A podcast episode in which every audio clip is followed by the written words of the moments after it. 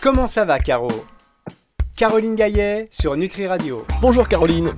Bonjour Fabrice, bonjour à tous. Alors Caroline, cette semaine je vous demande comment ça va, mais vous avez une extinction de voix, donc ça va au niveau de la gorge, vous avez connu mieux. C'est tout à fait cela. Je récupère progressivement ma voix, mais mes cordes vocales sont encore un peu en souffrance. Et d'ailleurs, vu qu'on n'a encore jamais eu de questions sur ça, sachez que la plante phare pour ça, et que je carbure donc beaucoup, en ce moment, c'est l'Erysimum. Erysimum, c'est l'herbe au chantre, Fabrice. Ah, bah c'est bon à savoir, effectivement, surtout pour quelqu'un qui fait de la radio, l'Erysimum, moi, je le note, et de toute façon, je vous appelle hein, dès que j'ai un problème. Je vais essayer d'attendre de pas atteindre votre niveau quand même, parce que là... Oui, c'est toujours mieux, la prévention. Ça vous donne un certain charme quand même. Alors, si vous avez la voix cassée, c'est peut-être parce que vous nous avez fait des petites infidélités. Nutri Radio, on fait peur, puisque vous étiez chez nos confrères, voilà, d'Europe 1. Alors, on va dire nos confrères, hein, même s'ils n'ont pas encore nos audiences, mais bon, on leur souhaite. C'est ça. Vous étiez donc sur Europe 1 invité il n'y a pas si longtemps que ça pour faire la promotion, et on va le dire, de votre bouquin, de votre livre que je recommande à tous, Ma santé au naturel avec Charlotte Jacquet, c'est bien ça ? C'est tout à fait cela, Une grosse bible, hein, il est assez gros. Et donc l'idée, c'est qu'on a mis ensemble nos deux expertises, à Charlotte et à moi, elle sur toutes les questions de naturopathie et moi en nutrition et en phytothérapie. Et du coup, on a conçu cet ouvrage pour à la fois aider les gens à mieux comprendre les choses et même à apprendre, voire réviser. Donc, il s'adresse à tous les étudiants, mais aussi des pharmaciens, des médecins et des gens qui s'intéressent tout simplement à leur santé. Et puis après, une deuxième partie très pratico-pratique avec plein de recettes, de protocoles pour aider à se sortir de plus de 70 troubles. Et à la fin, pour finir, des trousses par saison avec tous les produits naturels pour l'automne, l'été, l'hiver, le printemps et une petite trousse de basique familiale. Voilà, donc un ouvrage assez complet. Mais franchement, c'est génial. Ma santé donc au naturel, qu'on retrouve un peu partout, j'imagine. Et alors, Europe 1 vous invite pour comment vous expliquez nous ça ? Parce que c'est-à-dire c'est tellement un must aujourd'hui, ces thématiques de santé naturelle, que vous êtes invité. Alors j'imagine que vous serez aussi invité dans d'autres médias, mais bon, je trouve ça vachement intéressant. Comment ça s'est passé ?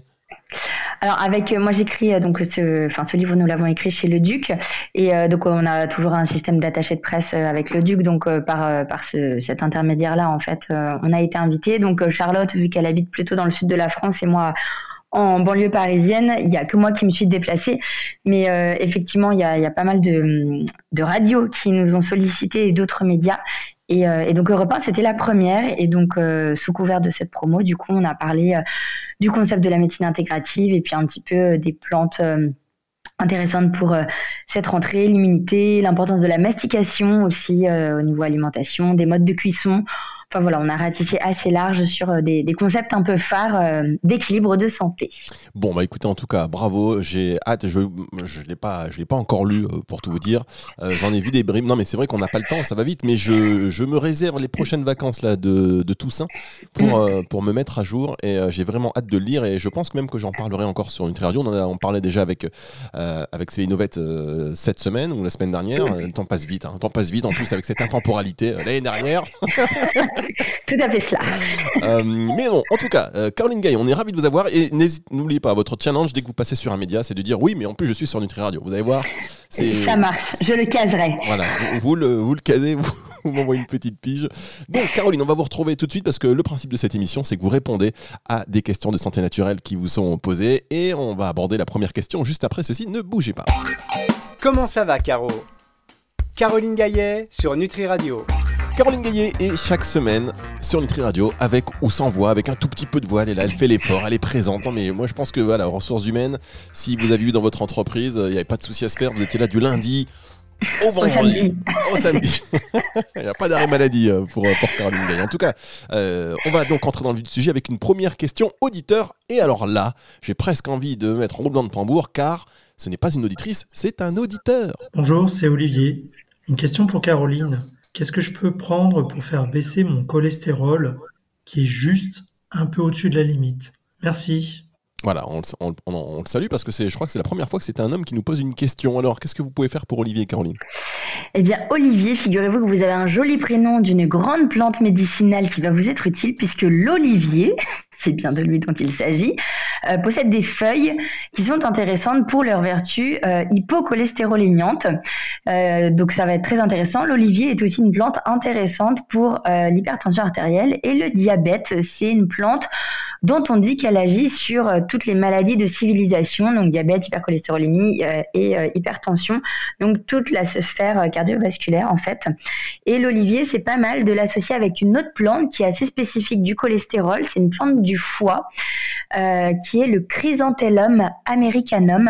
Alors, chrysanthellum americanum est une plante qui n'a pas été traduite en français, donc qui n'a pas de nom vernaculaire français, donc on dit le nom en latin.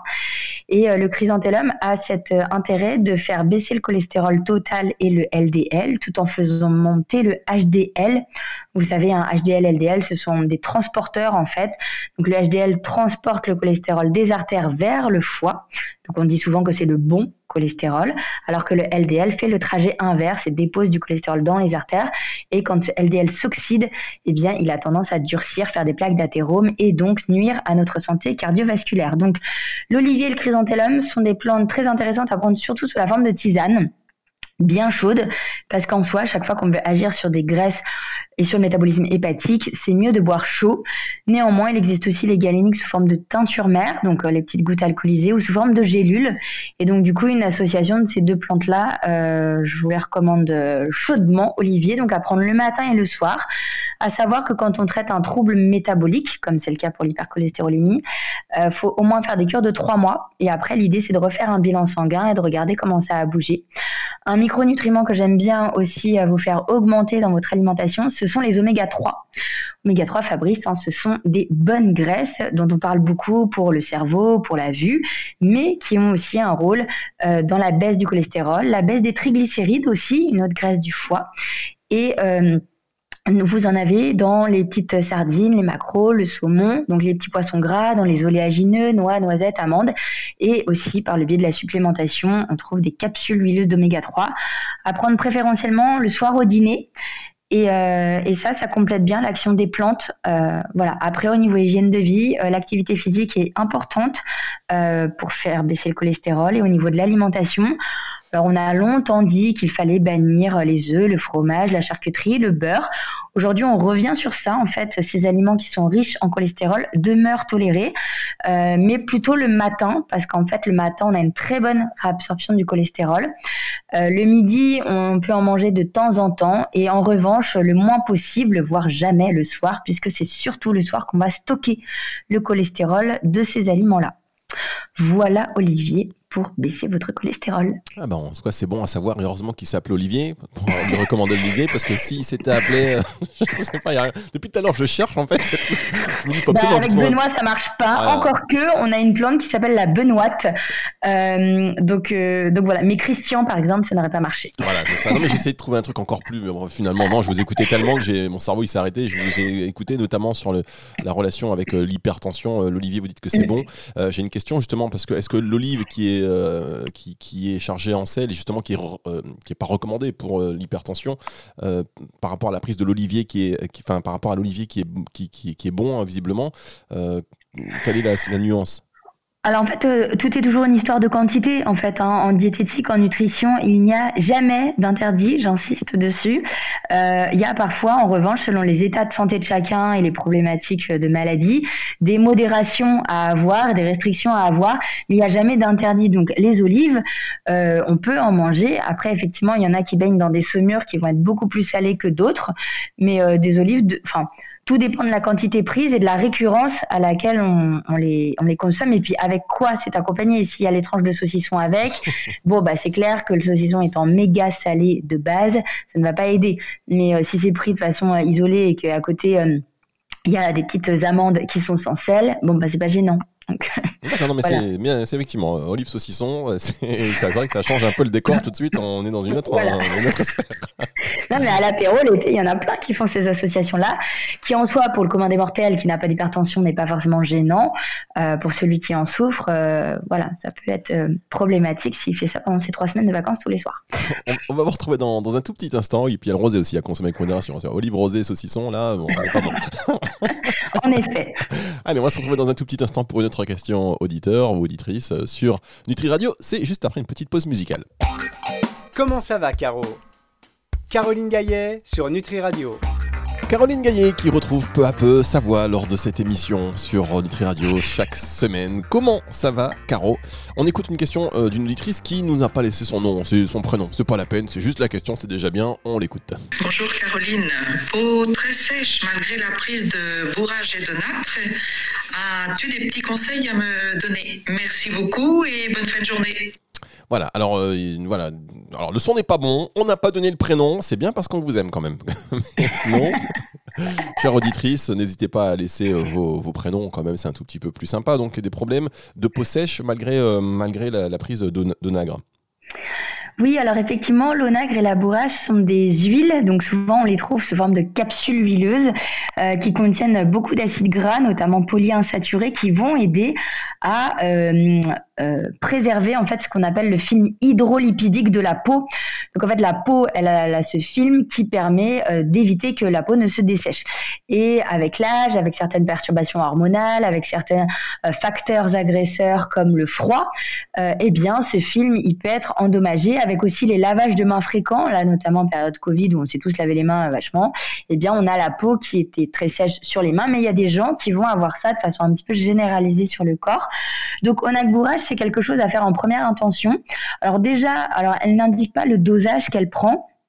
Alors en France, c'est assez standard, hein. En général, c'est 500 mg d'huile d'onagre et de bourrache par capsule. Donc, faudrait déjà en prendre 2 tous les matins et 2 tous les soirs. Peut-être qu'elle n'en prend que 2, donc de passer à 4, peut-être que ça améliorerait. Et après, sinon, il y a d'autres types d'acides gras qui sont les oméga 7. Les oméga 7, on les trouve principalement dans l'huile d'argousier. Et cet argousier, il a l'intérêt d'être un lubrifiant et un agent nutritif, je dirais, de la peau et des muqueuses. Donc, on va le donner vraiment dans les sécheresses où non seulement c'est la peau, mais si aussi cette femme, elle a de la sécheresse oculaire, de la sécheresse buccale, de la sécheresse vaginale, ça vient compléter en fait l'action de l'onagre et de la bourrache quand celles-ci ne sont pas suffisantes. Après, outre la supplémentation, donc pour l'huile d'argousier, on est toujours sur des capsules huileuses. Ça coûte plus cher que l'huile d'onagre et de bourrage, qui est globalement assez accessible. L'huile d'argousier, ça a le défaut d'être toujours assez onéreux. Donc on n'en prend que 2 capsules au dîner. Après, dans des phases très aiguës de sécheresse, on peut être à 2 le matin et 2 le soir. Alors les capsules huileuses sont toujours à avaler au cours d'un repas, hein, jamais à jeun pour faciliter l'assimilation hépatique. Et outre cela, vraiment bien veiller déjà dans l'hygiène de vie de base à une bonne hydratation. Beaucoup de gens aussi qui ne boivent pas assez.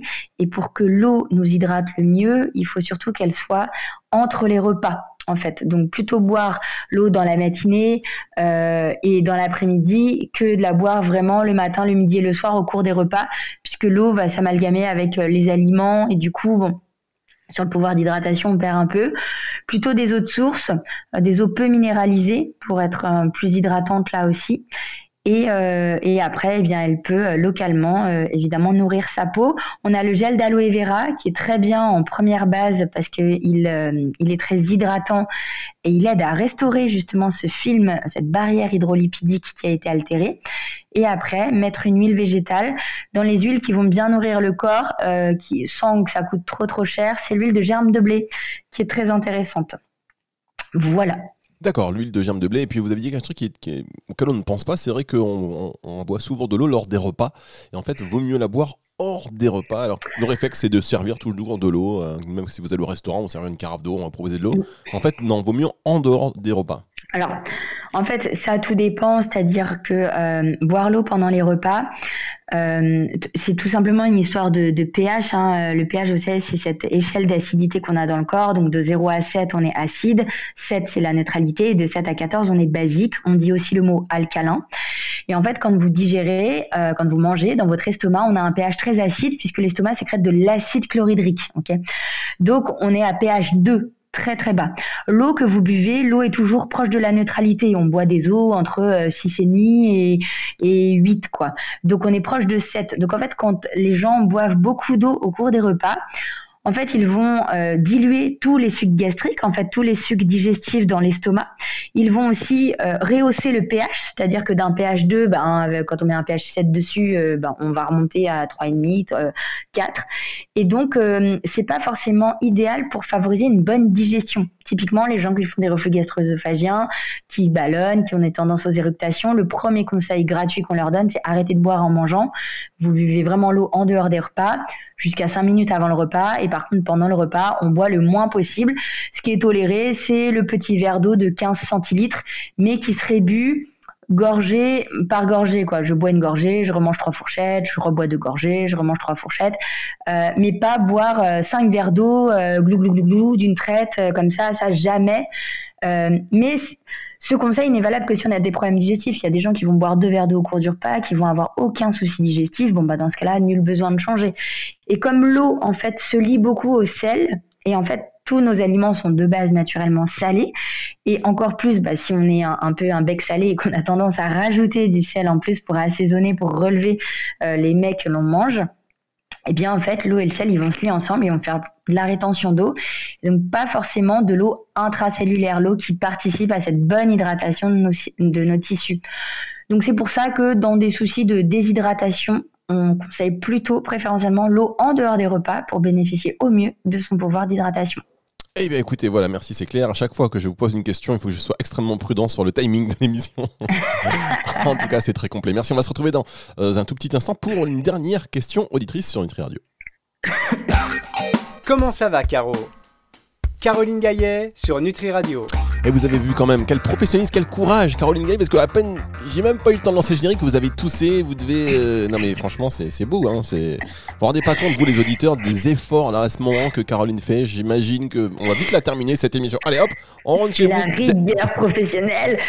La rigueur professionnelle, non mais c'est bien, alors je vais pas vous faire perdre plus de temps, je vais essayer de vous libérer pour que vous puissiez vous reposer un peu. On écoute une dernière question auditrice. Bonjour Caroline, c'est Anne-Cécile. Avez-vous des conseils pour me sortir d'une infection urinaire, s'il vous plaît ? Merci.